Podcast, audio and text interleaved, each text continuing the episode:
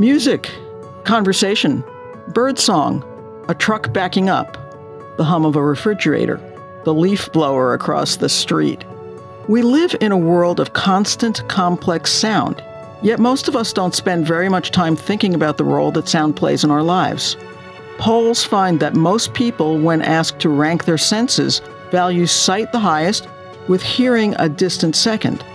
But sound is integral to our lives, even to our mental health, and no two people's sonic world is exactly the same. Our life experiences shape the way that our brain processes sound, and sound is deeply intertwined with everything from our ability to read to our cognitive health as we age. So, why is sound so undervalued, especially by those of us who can hear? How does our brain turn sound waves into brain waves? Do the brains of musicians differ from those of non musicians? Why is sound crucial to reading? Do other animals experience sound in the same way that humans do? How does unwanted noise affect our ears and our brain? Why does our hearing change as we age? And what can all of us do to create a better, healthier sonic world? Welcome to Speaking of Psychology, the flagship podcast of the American Psychological Association that examines the links between psychological science and everyday life. I'm Kim Mills. My guest today is Dr. Nina Kraus, director of the Auditory Neuroscience Lab, also called BrainVolts, at Northwestern University. She's a scientist, inventor, and amateur musician who studies many aspects of auditory learning. The list of her research topics includes music, concussion, bilingualism, reading, aging, and autism. She has invented new ways to measure sound processing in humans and has conducted studies in traditional research labs as well as in schools, community centers, and clinics. She is the author of hundreds of peer reviewed research articles and speaks frequently to the media about sound and the brain. Her recent book is called Of Sound Mind How Our Brain Constructs a Meaningful Sonic World. Thank you for joining me, Dr. Kraus. I'm so glad to be here. Thanks, Kim. So, a moment ago, I mentioned that people tend to rate sight as their most valued sense, far ahead of hearing. Why do you think that hearing is so much less valued? Well, for one, it's invisible. And what we can see is right in front of us. What we can hear actually is all around us, 360 degrees. But we live in a visually biased world. And I think also as time is going on, we're, we're forgetting how to listen and how important hearing is. Uh, sound, sound very much connects us. It connects us with others. It connects us with the world in a way that is really different from the way we are connected with our other senses. Sound is evolutionarily ancient. Sound processing in the brain really derived from primitive organisms, from cells that would move with vibration. And eventually, in, in, in vertebrates, we have uh, a, complex auditory pathway, but the fundamentals of hearing and the, the, the, vibrations that we are able to discern and that any organism can discern is evolutionarily ancient and biologically important. Now, you spend the first third of your book explaining the basics of how sound works, how the ear and the brain convert waves, sound waves, into brain activity. What makes sound unique in terms of how it's processed in the brain? Well, first of all, even though light, the speed of light, is faster than the speed of sound, the way we process sound in the brain is faster. And if you can imagine, so right now, as we're having this conversation, sound waves are occurring. And within every sound wave, there is a tremendous amount of information that is happening in time. It's here and then it's gone. It only is present for a second or for a millisecond, frankly. And whereas what we see is something that is much more stable in terms of timing, so that the timing requirements are going to be different. The brain needs to make sense of sound, um, similarly to how we make sense of a visual object. There are many ingredients that we right away are able to discern, you know, what is the shape, the size, the color, how heavy is it. Um, and with sound, remember, sound, first of all, is invisible. And all of the ingredients are also invisible, but they are there. So if we give it a thought, we realize that sound consists of pitch, how high or low a sound is. It consists of timbre. Timbre is uh, determined by the harmonics in sound. Timbre is what allows us to tell the difference between two different instruments that are playing the same note. The harmonics enable us to distinguish one consonant from another, a ga from a ba. There is so much timing. I mean, in every single waveform. And Kim, you know, you are actually looking at these waveforms, and you can see how uh, how they stop and start, and how they have so many timing elements that the brain needs to make sense of. So the brain is processing pitch, timing, timbre, phase, other ingredients with microsecond precision. And the signal, the sonic signal, the sound wave requires that that be done. Let's talk for a minute about the connection between sound and language, especially reading. People tend to think of reading as a visual activity, but your research has shown that sound is critical to our ability to read. Why is that? Well, it's not just my research. There really has been decades of research showing that sound is critical to the ability to read. So, so why is that? We um, you know, we, we learn to speak before we learn to read. And again, if we draw an evolution, think about the fact that we have been speaking and using sound for hundreds of thousands of years for communication. We've only been reading for the past 3,000 years. And in fact, Socrates was concerned that we would lose our ability to remember because sound and memory are very, very, very closely tied. But first of all, we have to make sound to meaning connections when we learn to talk. So that's the first thing that happens. And then, if we have made strong sound to meaning connections, then um, it will be easier for a child or anyone to uh, connect the sounds with a symbol on a page, a letter. And, and we can measure sound processing in the brain. So, as I'm talking to you now, the neurons in your brain that respond to sound are producing electricity. And with some scalp electrodes, we can measure your brain's response to sound. And we can figure out how good a job your brain is doing at processing all those different sound ingredients that I spoke of pitch, timing, timbre, phase. And we can see where are the strengths, where are the bottlenecks.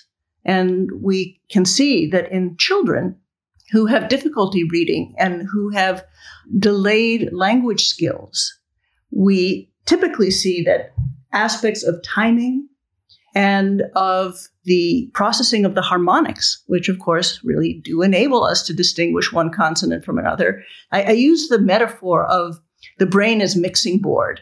So imagine you know this this complex sound that has all the different ingredients is coming into your head and then uh, your brain is a mixing board where the faders go up and down on these different ingredients pitch timing and timbre. And if you have difficulty reading the slider the fader on the harmonics fader is going to be low. And certain aspects of timing is going to be low. And so we can see oh there actually is a bottleneck. You know, all you can see is, oh, here's a child who has difficulty learning to read.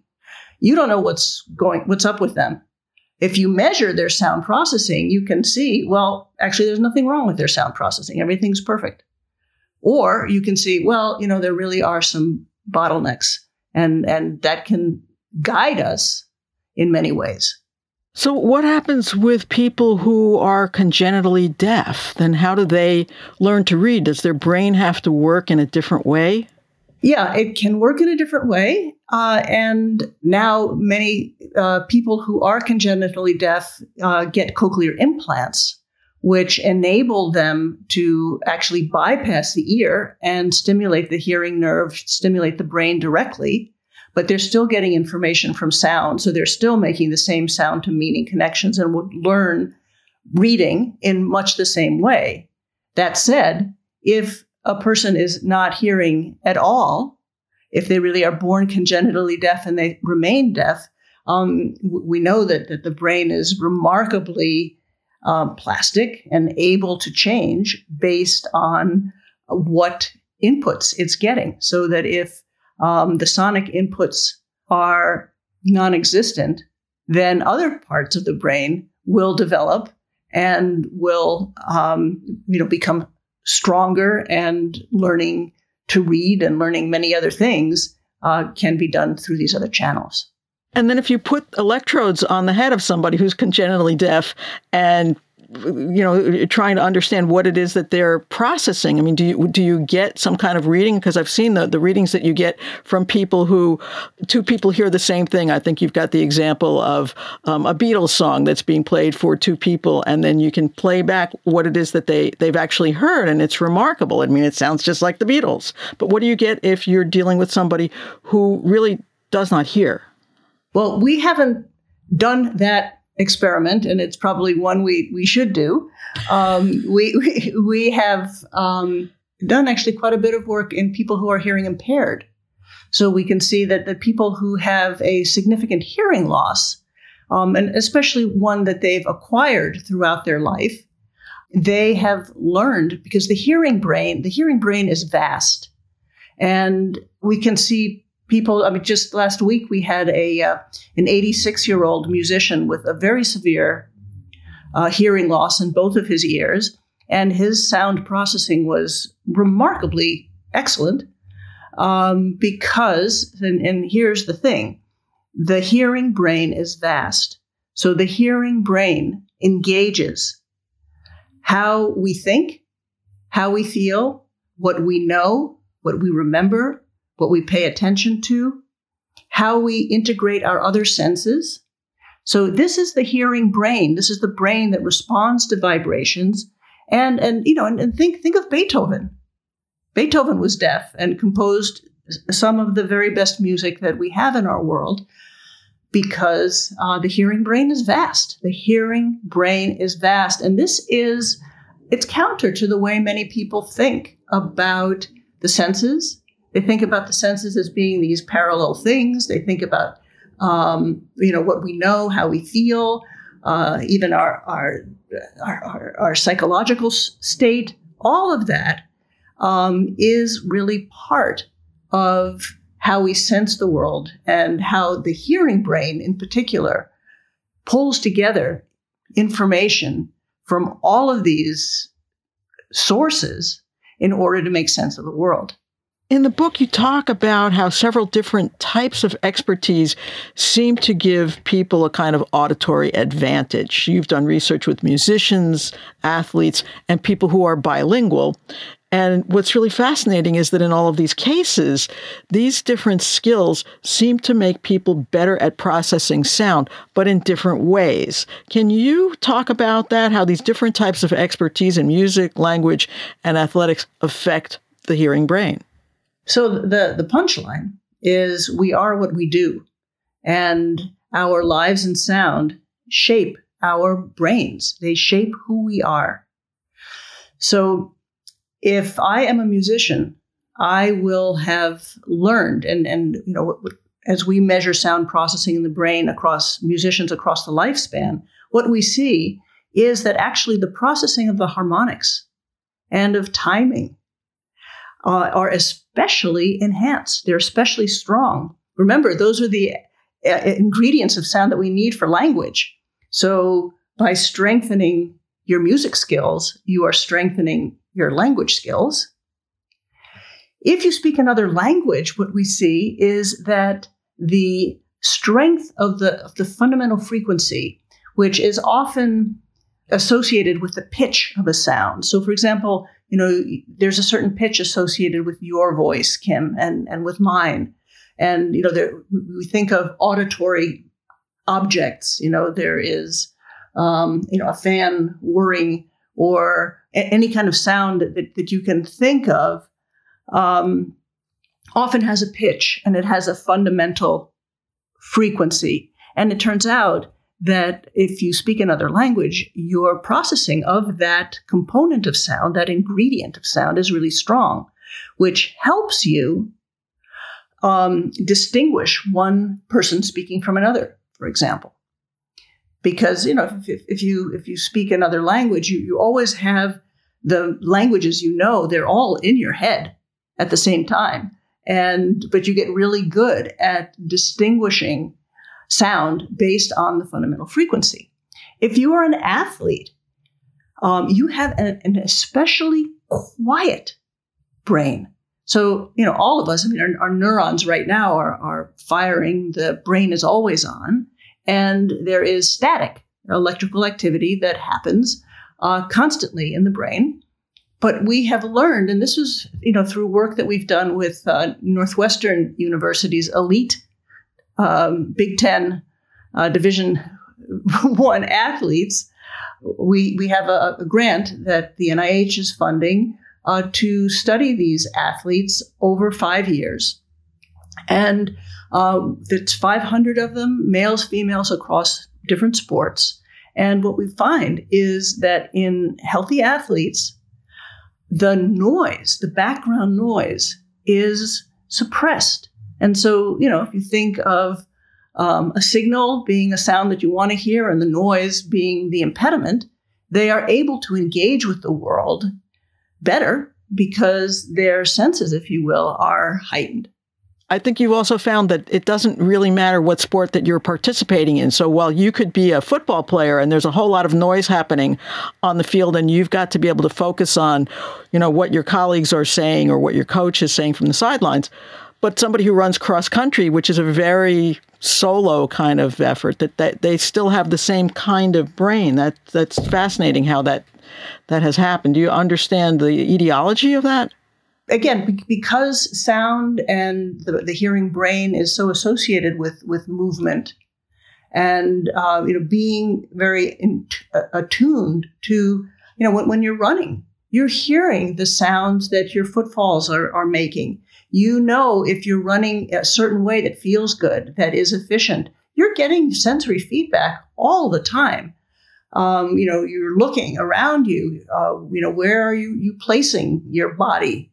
Uh, so I, I, think any kind of deep athletic um, experience is going to require focused attention on the sensory environment. Let's talk about noise. You make the case in the book that exposure to unwanted noise harms not only people's ears, but their brains. Why is that? What's happening to us when we're encountering noise?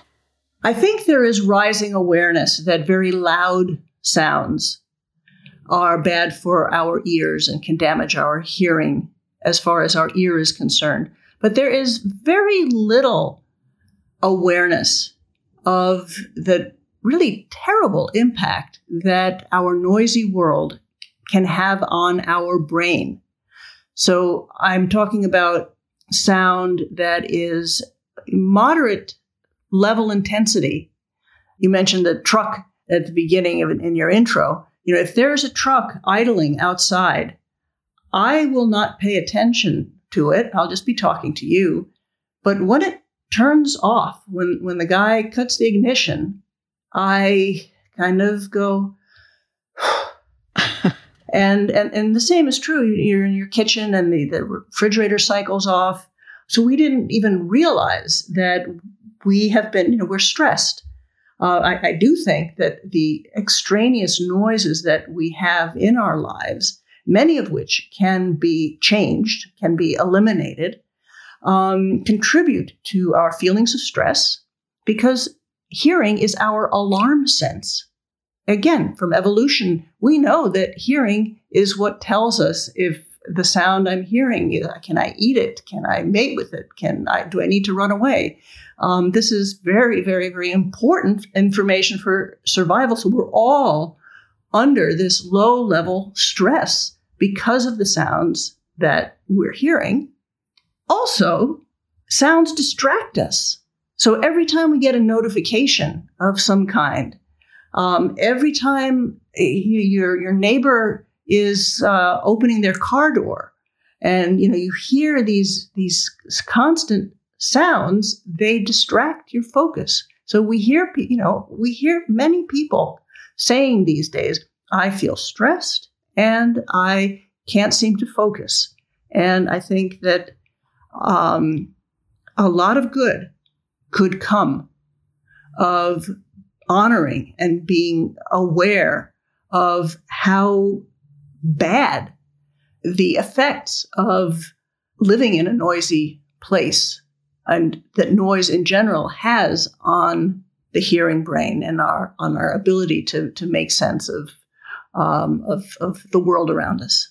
So, how is this noise pollution affecting other animals? I mean, I think you've done some uh, looking into what's happening to the other creatures around us who are maybe suffering from all the noise pollution that we're creating. So much. Uh, you know, I mean, underwater animals, uh, you know, whales, dolphins, they, they all communicate with sound. Um, shipping, uh, oil well digging, um, all of that really gets in the way of animal communication. Um, in, and there were some wonderful experiments that were done during the, the first couple of days of the pandemic when, for example, uh, shipping ceased. Also, people were noticing how you could hear the birds. And it wasn't because it, it was quieter. The birds were actually singing at a lower volume.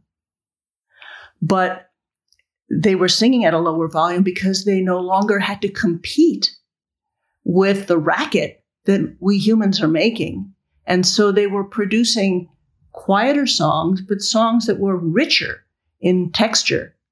Um, and, you know, the, the, success of a species depends on, well, in, in, in birds, the male bird sings and the female bird chooses.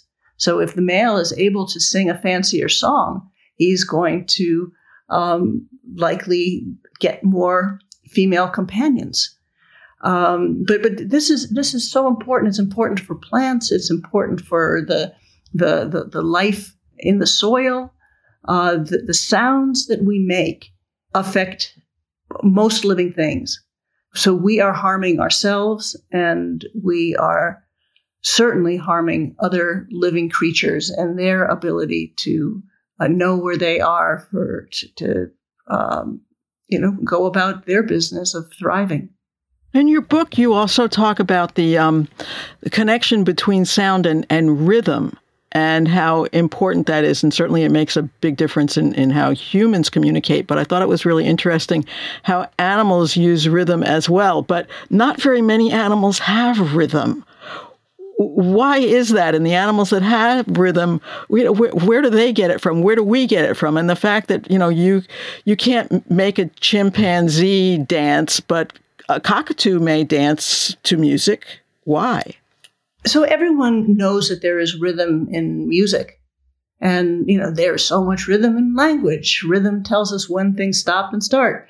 Um, and it, every every Martin Luther King day, my husband and I listened to his "I Have Dream" speech, and and you know the rhythm. It's a song in his voice is really what carries you. What it, it, it integrates the experience tremendously because there are also rhythms. There are rhythms outside the head. There are rhythms, brain rhythms inside the head.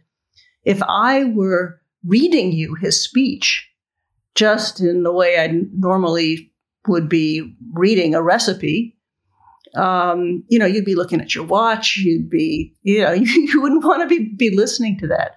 So, uh, it, and it, it, turns out that that kids who have difficulty um, moving and tapping to a beat uh, can have some language problems. Um, you asked about other animals. It seems that uh, that rhythm is especially important in animals that do vocal learning. So, um, uh, you know, some birds and bats and um, uh, many sea creatures, whales. Um, you know, these are, are animals that can move rhythmically, and they also learn by imitation.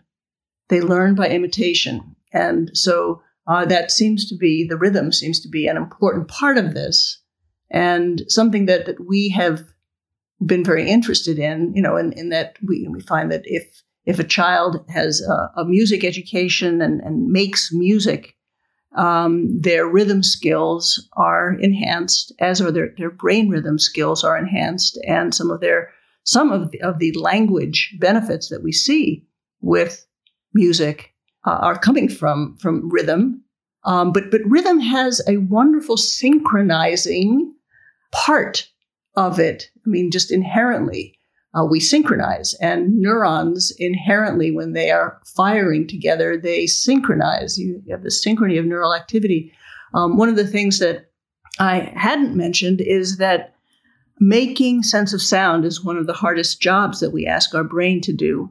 So if you, you know, it requires this microsecond timing precision. So if you get hit in the head, so for example, if you have a concussion, you're going to disrupt this sound processing. And, you know, some of the work that we have been doing is showing how it is that um, if you have sustained a concussion, sound processing is disrupted. We can measure this automatically. It can give us a lot of information about the status of uh, an athlete's injury um, can help us in- inform return to play decisions, um, can help us monitor treatment, all kinds of things. But you know, why am I saying this? Because it relates to rhythm. Um, we have some some early findings showing that um, rhythm skills are disrupted after you've had a concussion, and uh, so rhythm training is something that is a, a way in which we can use our hearing brain to improve brain health. This has certainly been shown in, in many neurological disorders. So rhythm rhythm is is fundamental for health and for communication. And related to that, you know, when we were talking a few moments ago about the types of expertise that seem to give people an auditory advantage and one of those is is studying music does listening to music have the same effect on people's brains um, it doesn't have the same effect. Surely it has some effect but the ones that we have studied are you know who have you become based on your life in sound? So the things that you do a lot of, the languages that you speak, the music that you make, um, when you actively learn a musical instrument, it doesn't matter if you're good or not, but if you really, if you spend some time um, making music, you are making these deep sound to meaning connections. You are uh, engaging your vast hearing brain, which uh, engages our cognitive sensory motor and reward systems. So, you know, we are able then to strengthen our ability to process sound even when we are asleep. You know, for example, if, if you know, you, you pay attention to the sounds that are important to you. If you're asleep and I put scalp electrodes on your brain, you know, we, we will measure a response when we say Kim, because, you know, you have learned that that is a, a, a sound that is worth paying attention to.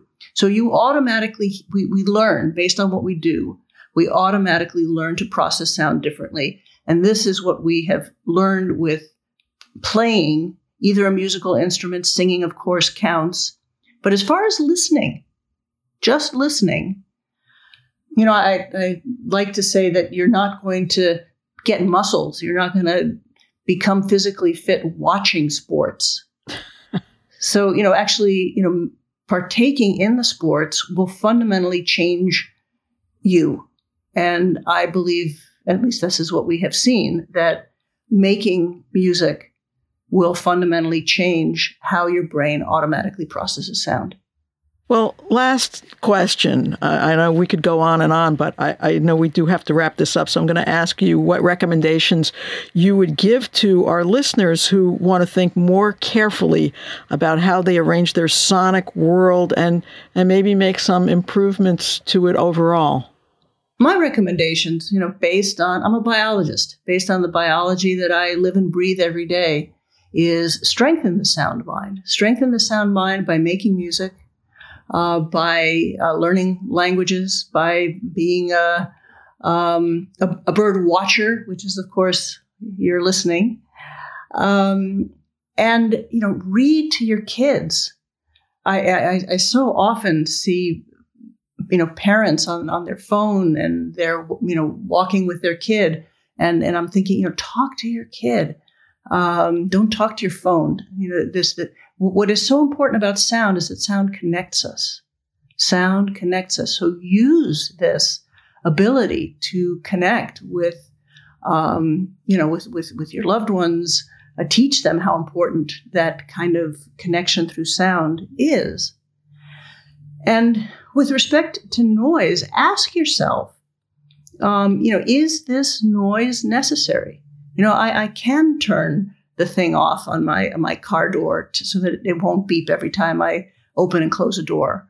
Um, you know, there, there are things that, that our society really should be paying attention to. You know, for example, you know, if you think of of a um, an airport that's a noisy place, or even a, a grocery store, um, so there inherently there's going to be sounds which are, are perfectly necessary sounds. But you know, do we need every time you sca- scan a barcode?